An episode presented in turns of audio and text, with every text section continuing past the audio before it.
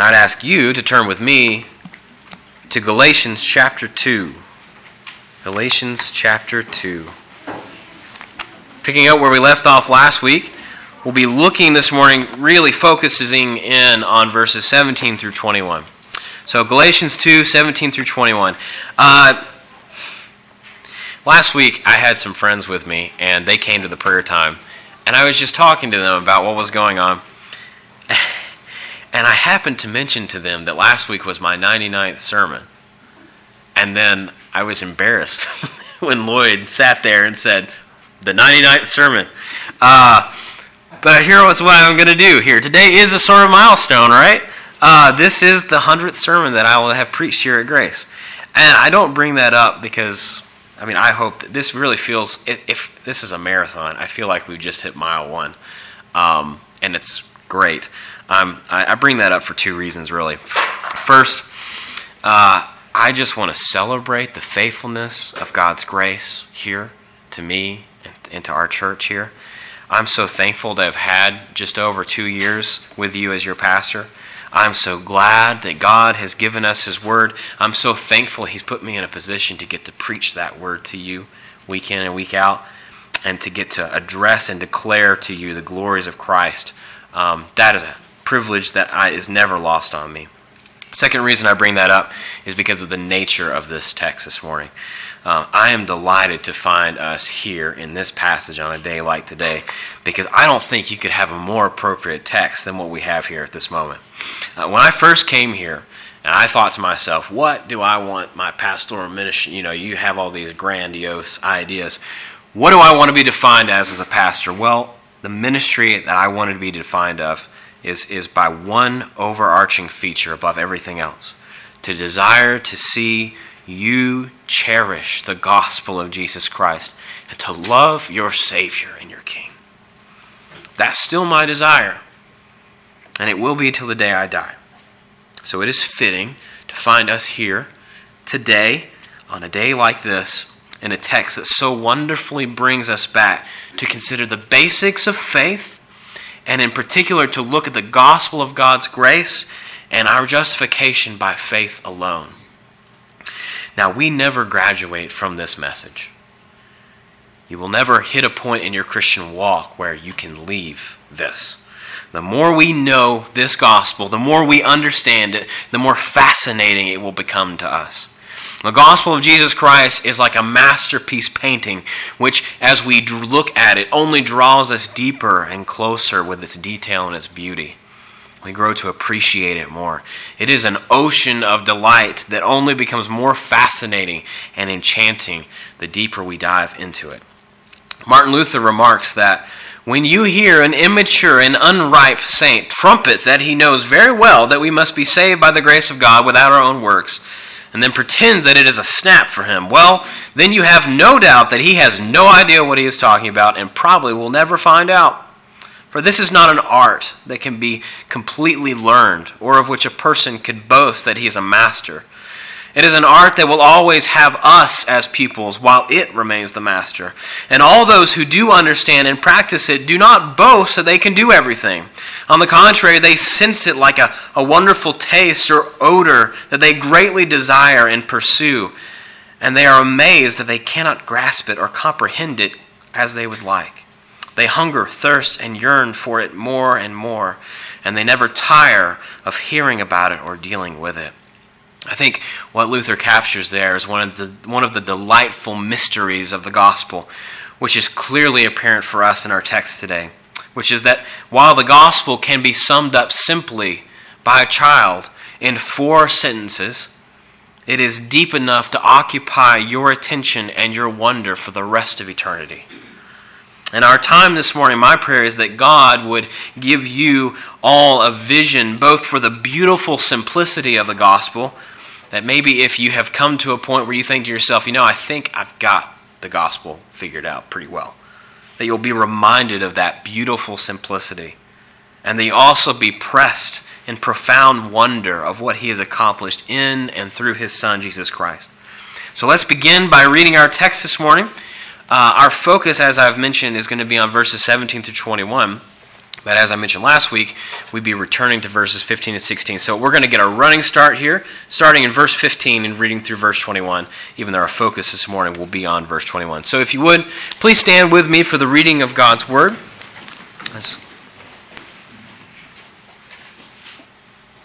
This is the Word of the Lord. Paul says, We ourselves are Jews by birth and not Gentile sinners, yet we know that a person is not justified by works of the law, but through faith in Jesus Christ. So we also have believed in Christ Jesus, in order to be justified by faith in Christ and not by works of the law, because by works of the law no one will be justified. But if in our endeavor to be justified in Christ, we too were found to be sinners. Is Christ then a servant of sin? Certainly not. For if I rebuild what I tore down, I prove myself to be a transgressor. For through the law I died to the law, so that I might live to God. I have been crucified with Christ. It is no longer I who live, but Christ who lives in me. And the life I now live, in the flesh, I live by faith in the Son of God, who loved me and gave himself for me. I do not nullify the grace of God, for if righteousness were through the law, then Christ died for no purpose. Thank you. Please be seated.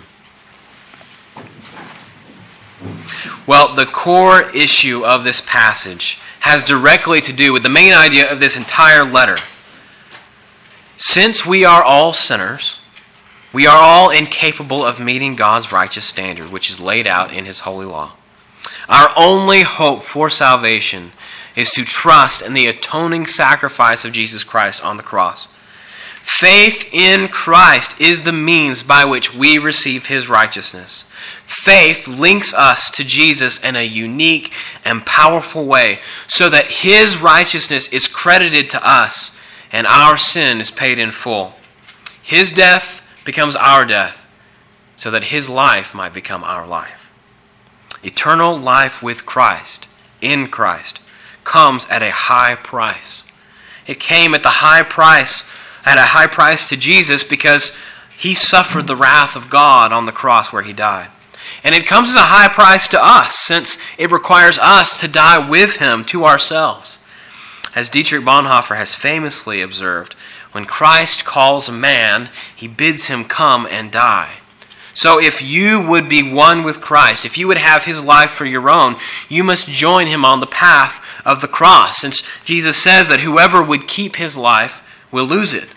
But whoever loses his, sake for, his life for my sake and for the gospel's will keep it. So if you would live with Christ, then the old self, the old ways, the sinful passions of our flesh must be put to death on the cross with Him. Our aim this morning is to press into that gospel mystery of how we find life in the death of Christ and in the death of our sin. Now, the power of Paul's words here in verse, verses 17 through 21 comes from the way that he powerfully articulates the reality of the, this gospel of grace. And these words are instructive because they teach us how to press into the unity that we have with Jesus by faith, which is the source of our hope and uh, of, of, new, of the new life that we have received by grace through him. So, very simply, the main idea of this text if you get one thing out of this, is this we live by faith in the Son. We live by faith in the Son. I have three points this morning. Um, the first is, is going to deal a little bit more with something, uh, detail of this text. And then the second two will have to do with that unity we have in Jesus. So, my first point will be the true transgression. The true transgression. Secondly, we will look at what it means to be united with Christ in his death. So, united with Christ in his death. And lastly, we'll look at what it means to be united with Christ in his life. United with Christ in his life. So, to begin with the true transgression. Now, there is one big problem that faces all of humanity it's our sin. We were created to know and to love God, but since Adam and Eve sinned in the Garden of Eden, we are all born in a state of war with God. Sin has mastery over us. God, in his kind mercy, chose to redeem us from that slavery. That, re- that redemption came at the cost of the blood of Christ, which was shed on the cross. If you've been tracking with us, if you've been here for the past uh, few weeks while we've been in the book of Galatians, then you'll know that the problem that was going on here in the churches of Galatia, the reason why Paul wrote this letter in the first place, is that there were certain men teaching a different gospel, which said that a person needed to keep the law in order to be made right with God. Now, be, let's be very clear here. They were not denying that Jesus was the Messiah, they were happy to accept him as the Messiah. That wasn't the issue. The issue was that they misunderstood the place of the law of Moses. By requiring works of the law to be saved, these men were preaching a distortion of the gospel of grace, which in effect nullified what Jesus came to do, which is why Paul wrote this letter. So in verses 15 and 16, which we looked at last week, Paul makes it abundantly clear that no one can be counted as innocent in the sight of God apart from faith in Jesus Christ. Paul says that though he was born a Jew and was entitled to the promises of God's covenants and the law as his birthright, he did not count that heritage as something that gave him an edge before the judgment seat of God. Because, as he says, the law is powerless to make a person innocent. Only Christ can do that. Therefore, Paul says, So we also have believed in Christ Jesus in order to be made justified by faith in Christ and not by works of the law, since they cannot do that. So, the issue going on in the early church, especially we see in the churches in Galatia, had to do with the relationship of the work of Jesus to the Mosaic covenant and the Mosaic law. The faction that had invaded these churches was teaching that the Mosaic covenant and the Mosaic laws were still in effect, that they still had to be observed. And that is why they wanted the Galatians to submit themselves to these works. But Paul understood that the stipulations of the law and the covenant that God made with Israel on Mount Sinai had been fulfilled by Jesus. They were shadows of the thing that was coming, which, of which Christ was the full picture when Jesus entered the world, he set about a ministry that was much more excellent than the old ministry of Moses, since he enacted and mediates a new and better covenant, which had been promised in Jeremiah 31, verses 31 through 34. A new age dawned with the entry of Jesus. When Jesus came into the world, the kingdom of God entered with him, and the covenant established through the shedding of his blood endures forever. That's what we read about in 2 Corinthians. Brad uh, read for us this morning earlier. Part of the problem with the distorted gospel these false teachers in Galatia were preaching was that they were trying to keep Christ in the old covenant instead of embracing the new covenant he had come to establish. They were looking to works of the law for their righteousness, and they were trying to cause others to do the same, and that put them in a dangerous position. Now, Paul, uh, the words, what he's recorded here is still kind of set within the conversation that he had with Peter in Antioch when Peter uh, was drawn away, uh, which we looked at last week.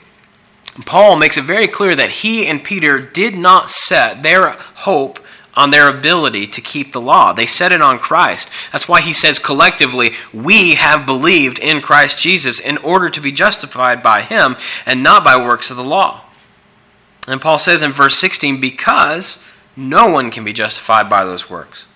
So as we have as we make our way into this letter, we're starting to get a better idea of how the gospel that was being preached by these false teachers in Galatia contradicted the gospel that Paul and the apostles preached in verses 17 through 18, where Paul says, but if in our endeavor to be justified in Christ we too were found to be sinners, is Christ then a servant of sin? Certainly not. For if I rebuild what I tore down, I prove myself to be a transgressor. What I want to do here is press into these words. This is a little confusing, um, and you have to know that these opening words in verse 17 are hotly debated by scholars. So, what we're going to look at here is, is kind of a skirting a little bit to get to the core of the issue going on. The debate that goes on in this verse has to do with whether or not Paul means that he and Peter are being falsely accused of being sinners because they don't argue you have to keep the law in order to be righteous, to be justified by it, or if Paul is saying that he and Peter freely admit that they're sinners, which is why they trust in Christ alone for their salvation. Now, the big, what that ends up, as we look at this passage, the point is going to be the same. But the argument is, is which one? Is he saying he's a sinner, or is he saying that he's being falsely accused of being a sinner? You can make a really convincing argument for either position, but I think the second option makes the most sense because it ties in with what Paul has already said in verses 15 and 16 that though he and Peter were born Jews, they had no advantage over their Gentile brethren before God because they too had broken God's holy law. The law cannot make anyone righteous, it can only reveal people for what they are for, as sinners. But the fact that Peter and Paul, under the law, were found to be sinners does not make Jesus the servant of sin, as it seems that Paul's opponents were accusing him of saying. Because of what we read in verse 18, Paul says, If I rebuild what I tore down, I prove myself to be a transgressor. So, the point is this whichever way you go in that academic debate, the point Paul's making here is very clear in delivering us from the demands of the law, Jesus is not the servant of sin. That's what Paul is saying. Far from it. Jesus assaults sin and the power it has over us through the law by fulfilling the demands of the law. And he makes us servants of God and inheritors of God's favor with him. That's the point Paul wants you to have there. That which leads us to this the true transgression here is not on the part of Peter and Paul, but on, these, on the part of these false teachers who were wanting to bring people back into that slavery under the law. Paul says, If I rebuild what I tore down, then I prove that I am the transgressor. So, what he's saying there is that to return to the law now that Christ has come and set us free in this new age of salvation, is to make the work of Christ null and void. There can be no middle ground here. Trying to justify ourselves through works makes the work of Jesus ineffective and pointless, as we read in verse 21. So, what does that mean, practically speaking? Well, going back to our passage last week, it explains why Peter's sudden unwillingness to associate with any of the, any of the Gentiles in Antioch was so wrong. Remember, Peter was happy to live with the Gentiles, to eat with them, to live like them, to worship with them until certain men from James came, and suddenly he stopped. His actions sent a message to the Gentiles and the church in Antioch that they could only be a part of the people of God if they were willing to come back under the confines of the law. But this was to rebuild the dividing wall that Christ came to break down. This was to separate what God had joined together under the rule of Christ. And so Paul confronted Peter. This also explains why Paul was so urgent to call the Galatian churches back to the gospel they had first received from him. If they gave in to this distorted gospel, if they started to think, you know, Jesus is a great Savior, but I got to do things in order to get God's favor, I, I got to join myself back to these old ways in order to, to, to be fitting in the sight of God, then they'd be trying to straddle the space between two world, worlds returning back to the shackles of the law that Christ had, had broken them free from. For us, this means that when we take our eyes from the cross of Christ and we start to look at the things we do as a means to get favor from God, then we can know that we have left a pure gospel of grace for a false gospel of works. People tend to violate the gospel of God's grace in two main ways. Either we presume upon the grace of God and commit high handed sins against Him under the pretense of, well, Jesus died for all my sins, so He'll cover this one too. And then we sin. That's one way we violate it. The second way we violate it is we violate the gospel of grace by, by trying to stack the deck in our favor with good works, thinking that we are acceptable before God because we do morally good things. And God is a perfect judge. He sees through our works, He sees at the heart. We are told, Paul tells us, that God counts righteousness to us on the basis of the righteousness of Christ. The path to righteousness is the path of faith in Him, not what we do. There is no other way. Even so, we see the situation going on in Galatia in the early church shows us how easily we can drift back into a position where we find ourselves subtly trusting in our own works, adding to Christ for acceptance and favor from God. It's, it's a very subtle thing to do. Trusting in works in addition to Christ for favor before God comes very naturally. It came very naturally to the churches in Galatia and almost brought them into disaster. It comes very naturally to us when we start to keep account of how often have I read my Bible and how often, how well, how, how well is my prayer life going on? And you know, I really want an A on that test, so I better make sure I'm praying a lot this week. You see how easily we can shift from turning the, the works that are meant to be the fruit of the righteousness that are in our lives into the reason why God ought to look at us and say, you know, you're in the club. That's wrong.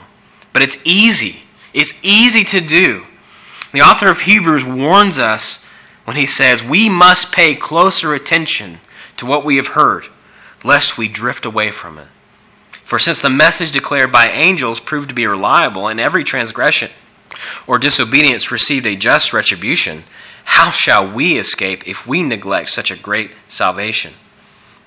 We must see a works based gospel for the transgression that it is. It is an assault against God to think that you can justify yourself or make yourself righteous through your own deeds. We have no power to save ourselves. And when we appeal to our own goodness as the thing which will make us right in the sight of God, we only show ourselves to be the transgressor. We cannot afford to neglect this message. And so, as we have seen, we were called to be guardians of the gospel.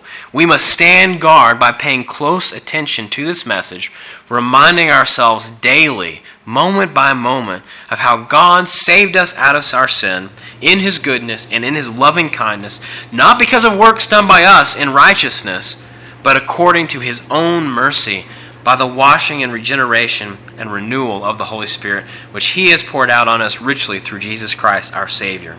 Titus 3 4 through 7. So we, that is the true transgression going on in this passage. Now we want to transition a little bit to look at the unity we have with Christ in his life and his death.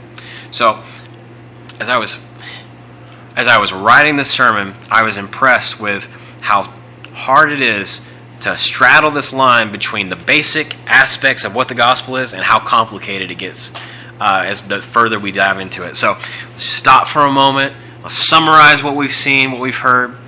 God's answer to our condition of sin is to unify us with Christ through faith so that his work and his excellence are credited to us and our sin is, is imputed to him and he paid for it. So adding to or taking away from that fundamental message is a transgression against God because it opposes what he has accomplished in the gospel of grace. That is the message of verses 17 and 18, a message that is founded in this idea that God has rescued us from the present evil age that we live in and has secured us in a new age, in a new kingdom under the reign of Jesus Christ, which goes all the way back to what Paul said in, in chapter 1, verses 3 and 5. The defining feature of God's people is their relationship with Him through Christ because of grace. So, the thing that makes you who you are, if you're a follower of Christ, is your relationship with God through Jesus by faith because of His grace. And in the rest of our time this morning, we're going to be looking at that relationship, this union with Jesus. Paul indicates two bizarre things which are absolutely essential for you to understand. Paul indicates that when we are united to Christ by faith, we are joined with him in his death and in his life. Those are two realities that have come about because of the inbreaking of this new age and which we are insured under the new which are insured under the new covenant which which has been established by the work of Christ on the cross. So, let's start here with our with talking about how our faith unites us to Jesus in his death. So, we're united to Jesus in his death. Look at verses 19, the first part of verse 20. That's what Paul says, "For through the law I died to the law, so that I might live to God." I have been crucified with Christ. It is no longer I who live, but Christ who lives in me. So Paul put no hope in the law for his innocence. That much, I think I've beat that horse to a pulp.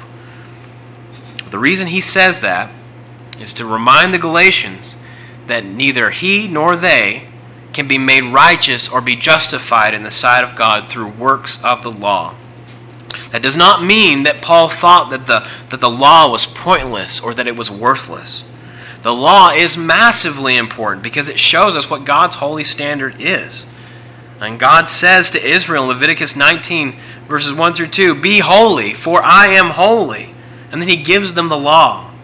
It is impossible to have a relationship with a holy God if we are polluted by anything that is unclean, by, by sin and disobedience, which is why we all need to be rescued, because we've all disobeyed God. There's another purpose for the law besides just telling us that we're sinners, though.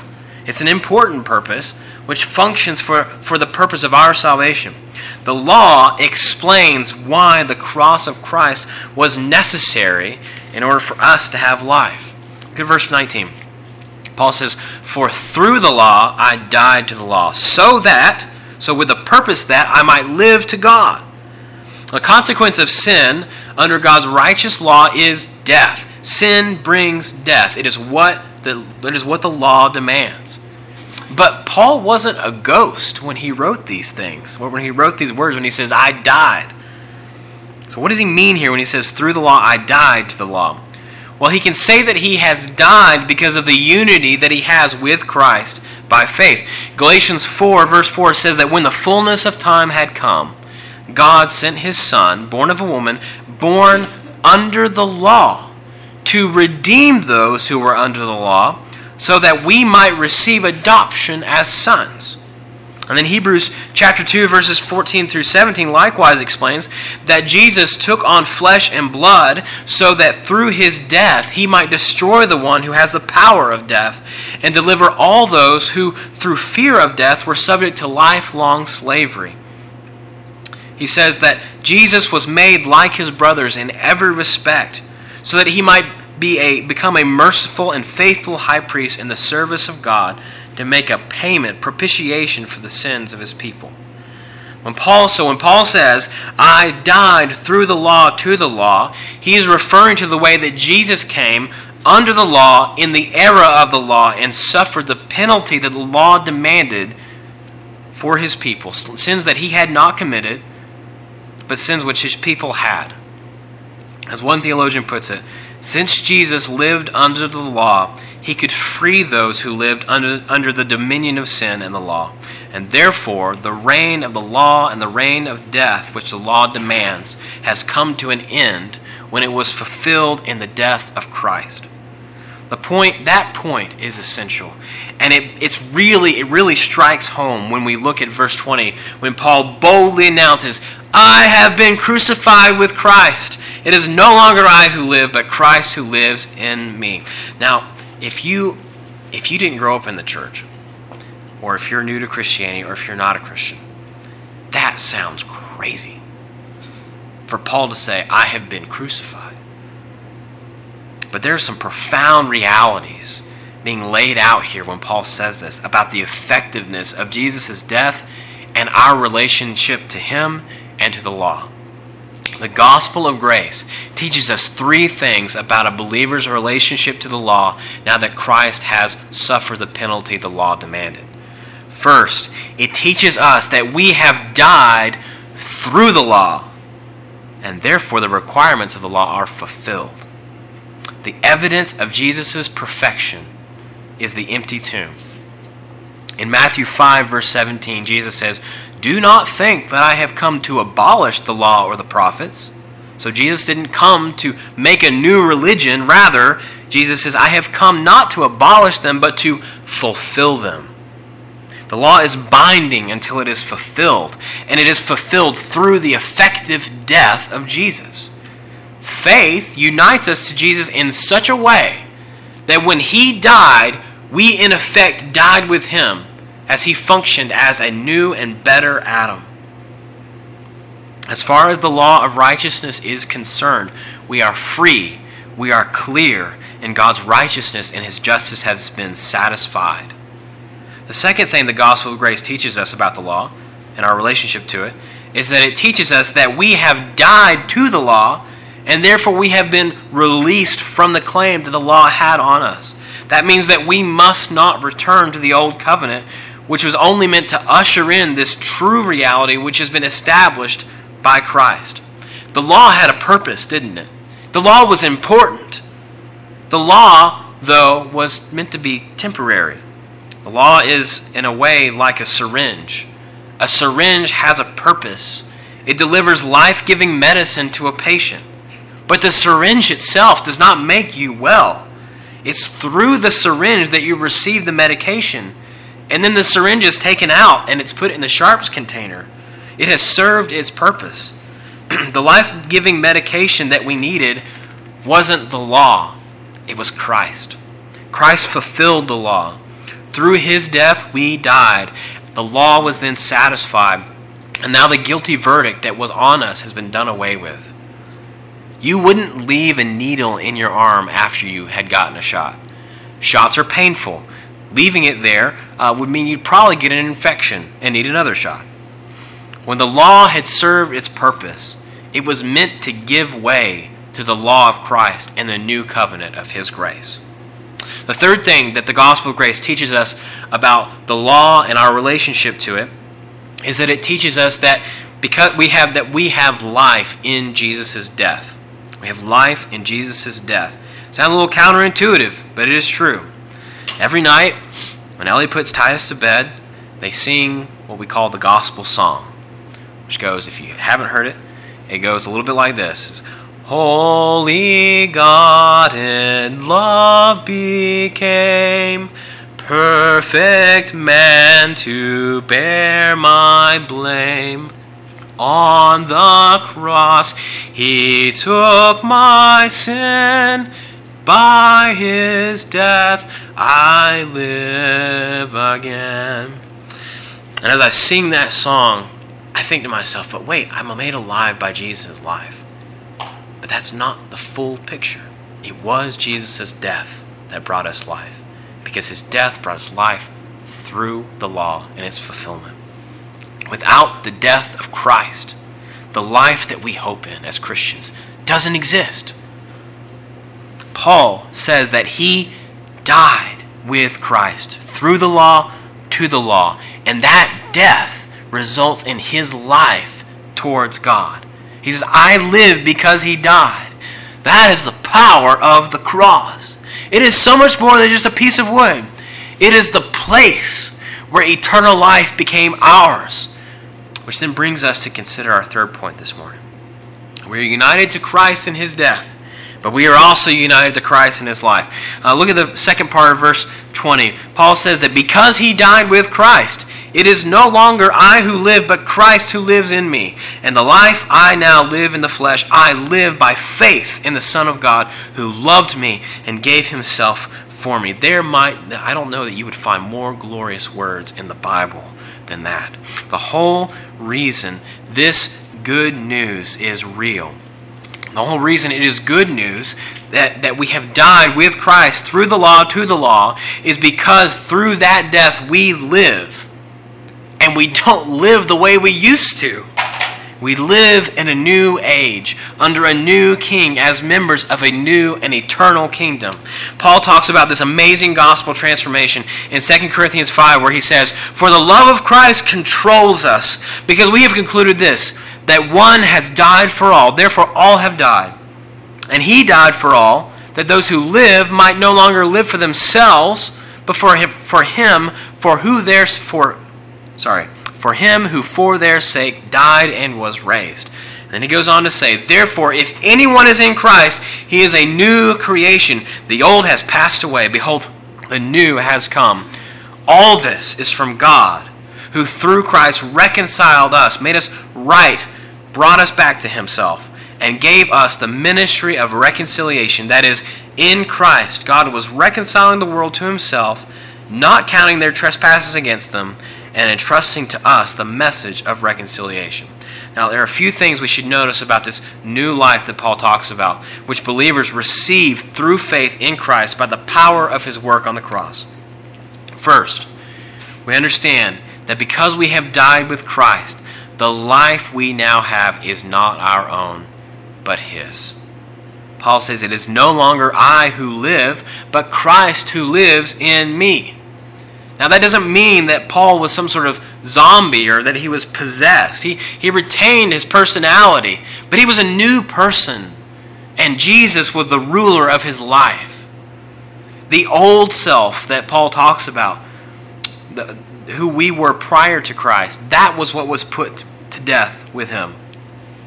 Those who are united to Jesus by faith have received a new identity, one that's, that's defined by that relationship that we have with Him. And in this, in this relationship, we are transformed. And in that transformation, we live like we were meant to live. One day, that transformation will be complete. And we will live and we will really live like Jesus. God created human beings in His own image. He created you to have a relationship with Him. That's a relationship that can't happen as long as the old self, that self that's enslaved to sin under the law and with a desire for sin, is allowed to go on living. And so Christ died, and we died with him, so that we might receive new hearts and become new creatures in him. The old has passed away, and the new has come. And the moment that began, was on the cross. Jesus told Nicodemus that a person could not see the kingdom of God unless he was born again. That confused the mess out of Nicodemus. But it shouldn't confuse anyone who has put their faith in Jesus for salvation. The power of the cross really does transform people. It gives them new desires. It gives them a new heart, a heart that loves God. And while this transformation is a process, it is guaranteed because of what Christ did and because of what he is doing. Second thing we see about the life we have in Christ is that, the li- that this life in Christ is lived by faith in Christ.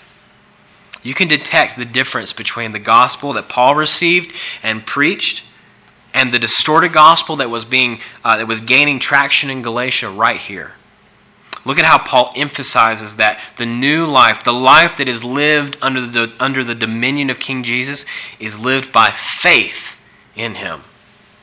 Under the new covenant of Christ, the life we are called to live is not a life under the rule of the Mosaic law. It is life under the rule of King Jesus. This is a life that is lived according to the love which God has poured out on us in Christ.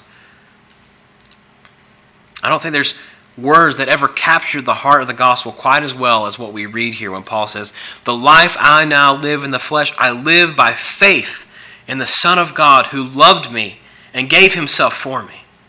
Now, Tom Schreiner is right when he says, Love is the fuel of faith.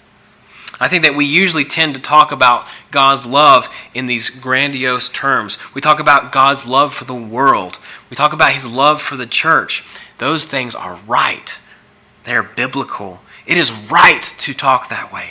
But it is also right to say personally that the righteous king who I offended with my sin loved me. And he loved me by coming and dying for the sin I committed against him. And it's through his death that I've come alive again. And my life belongs to him. And I love him because he loves me. Friends, never lose sight of that love which Jesus has for you Never lose sight of it because that was the love that drove Jesus to take up the cross. It was love that made Paul pursue Peter when he got out of line with this message. It was love that made the sacrifice of Christ beautiful in the sight of his Father. And it will be that love which will keep us and sustain us in our faith, even when the sea is rough and the winds howl, because this love never fails. This conviction led Paul to say, consequently, in verse 21, I do not nullify the grace of God, for if righteousness were through the law, then Christ died for no purpose. Here's where the rubber meets the road here. If salvation is a matter of what we do and not a matter of faith, then Christ died for nothing. The leaders in Galatia who were, who were requiring people to keep the law were effectively nullifying the cross of Christ. Paul says, if that is the way you receive righteousness, then Jesus died for no reason. They were emptying the love of Christ of its power. So Paul took his stand in the love of Christ, under the rule of Christ, at the foot of the cross of Christ. He forfeited hope in anything else because everything but faith in Christ threatens to nullify the grace of God, which he has poured out on the world through him. Paul's example is an example I would call you to as well this morning. As a church, as followers of Jesus, we must take our stand at the foot of the cross, recognizing that we are great sinners, but Christ is a greater Savior, and nothing we could do could ever add to the excellence of what He has accomplished for us. We take our stand at the foot of the cross, and we will go nowhere else. The gospel of grace shows us that we are great sinners. It shows us that we are not able to make ourselves right in God's sight. But it also shows us the infinite excellence of Jesus' blood, and it calls each of us to take our stand beneath his cross. The old has passed away. Behold, the new has come. Let's pray. Lord Jesus, we thank you that you are our King, our Master, our Lord. We thank you for the way you came under the law. You were born uh, as a man. You took on flesh. You, you entered into a world that was racked with sin and filthiness. You came under those, bound, those, those bonds so that you could relieve us of our bondage. Lord, we, we are asking this morning that you would place before us again the beautiful simplicity of the gospel. It is so deep and vast, Lord. We'll never reach the end of the glory of this gospel message. But at the same time, Father, we know we can the gospel is summed up in, in four statements. You are God, the creator of all, ruler of all, and perfect judge. You are holy And we are sinful men and women, and we deserve your wrath. That Jesus is a perfect Savior and came to save the lost through his death and through his life. And that the promise of eternal life you have given us is that all who believe will not perish, but have eternal life in him. We ask, Father, that you would just warm our hearts to this this morning. And that as we go out the rest of this week, that we would wake up thinking of this grace and we would go to sleep thinking of this grace. I pray, Father, give us a heavenly mindset that loves Jesus and has the strength to live in the new world he is making. And I pray this all in Jesus' glorious name. Amen.